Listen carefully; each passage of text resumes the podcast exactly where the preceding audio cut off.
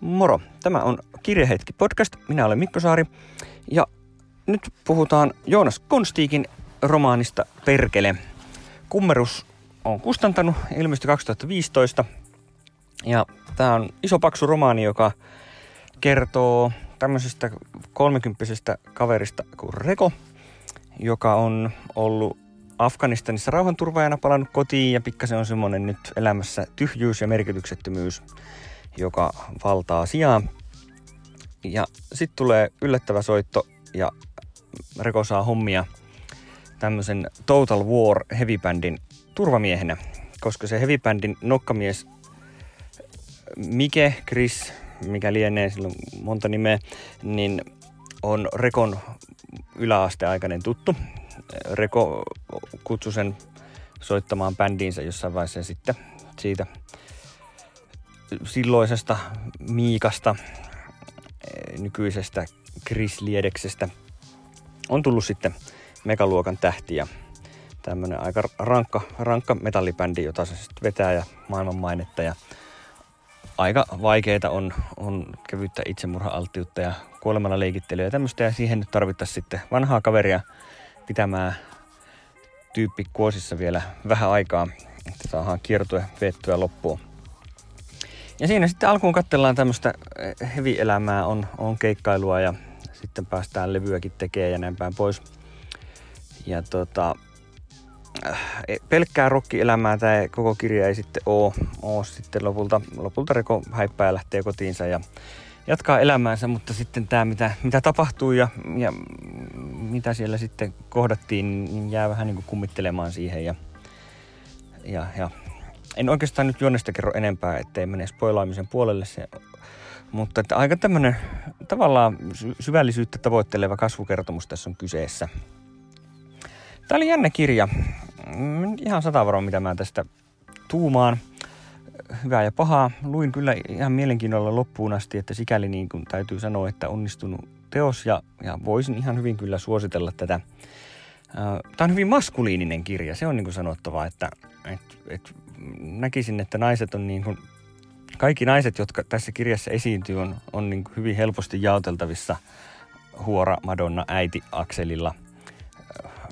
Siellä on, on henkilöiden äitejä, sitten, sitten on, on yksi Madonna ja loput on huoria. Vähän suunnilleen näin se menee. Ja jotenkin tämä naisten kuvailu tässä, tässä teoksessa on, on hyvin tällaista kyllä maskuliinisen katseen värittämää ja, ja aika paljon, paljon vietetään aikaa vartalon muotojen yksityiskohtaisessa kuvailussa. Mutta tota, tämä nyt oli ehkä miinuspuolella. Tämä on semmoinen kirja, jolla on hirveän paljon sanottavaa. On paksu kirja ja siellä on useammankin kerran semmoisia Annahan kun selitän tyyppisiä monologeja – jossa joku nyt sitten kertoo jostakin asiasta äh, erilaisia folkloristiikkaa ja, ja erilaisia maailmanselityksiä ja, ja käyttäytymisohjeita ja sen sellaista tulee. Tämä kirja Arvomaailma on vähän jotenkin semmoinen kristilliskonservatiivinen, mikä on silleen jännää, kun tämä kuitenkin on niin kuin saatanan palvoja hevareista kertova kirja. Mutta tietysti Konstiikin muu arvomaailma tuntien, niin, niin ei se nyt ehkä suoranaisesti yllätä. Ja tota, mm, hyvältä puolella niin kyllä mä niin täältä tunnistin semmoista 90-luvun luvun meininkiä, kun, kun kasvetaan pikkupaikkakunnalla ja, ja dikkaillaan heviä ja tulee norjalainen black metal ja kyllä mä sitä, sitä skenee. En nyt varsinaisesti ollut itse ehkä niin, niin sisällä siinä, mutta vähintäänkin vierestä kattelin ja tunsin kyllä yläasteella pari sellaista tyyppiä, jotka vois olla vähän niin kuin se Chris tässä kirjassa. Et silleen tämä kyllä niinku osui ja tunnistin, tunnistin tästä kyllä ihan tuttuja juttuja. Mutta tota, tämä oli ihan mielenkiintoinen kirja ja, ja täytyy sanoa, että tämä päätyi kyllä todella niin kuin erilaisiin suuntiin, suuntiin, mihin mä ajattelin tämän päätyvän ja tässä oli kyllä semmoista, tuon Rekon osalta varsinkin semmoista kasvukertomusta ja se loppu, lopputulos oli kyllä, kyllä niin kuin no, erilainen kuin mitä olisi kirja alun perusteella odottanut ja näin. Mutta että oikein mielenkiintoinen juttu kyllä, kyllä niin kuin kaikin puoli. Ja silleen sopivasti ärsyttävä sillä tavalla, että niin kuin haluaisi kumminkin lukea, että mitä tästä tulee ja mihin tämä päätyy ja näin, mutta että vähän niin kuin, että joku tässä vähän silleen niin kuin tökki, tökki semmoisella jollain ärsyttävällä tavalla, mutta, mutta että niin, suosittelisinko? No suosittelisin kyllä, jos niin tämmönen, tämmönen heavy, heavy meininki meininki kiinnostaa. Kyllä tämä sitä tarkastelee ihan, ihan mun mielestä mielenkiintoisella tavalla ja, ja ihan, ihan ok tämmöinen kasvukertomus tässä nyt kuitenkin on, on, jos ei se arvomaailma siinä tavallaan häiritse. Ja, ja ei, ei, ei Konstiik ole kyllä missään nimessä huono kirjailija, että ihan, ihan kiinnostavalla tavalla tämä on, on esitetty.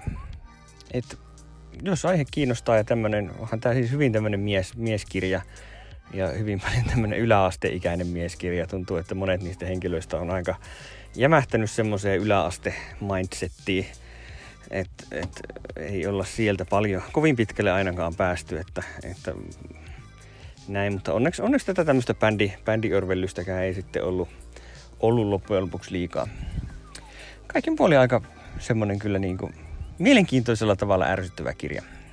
Että kyllä tämä ajatuksia, ajatuksia herättää ja Tämä oli nyt ensimmäinen konstiikin näistä romaaneista, mitä mä oon lukenut. Mä oon aikaisemmin lukenut vaan Vuosi herrasmiehenä, mistä mä kyllä tykkäsin. Vaikka sekin oli kyllä niin kuin tavallaan, tietyllä tavalla, tavalla semmoinen ärsyttävä, ärsyttävä kirja paikka paikoin.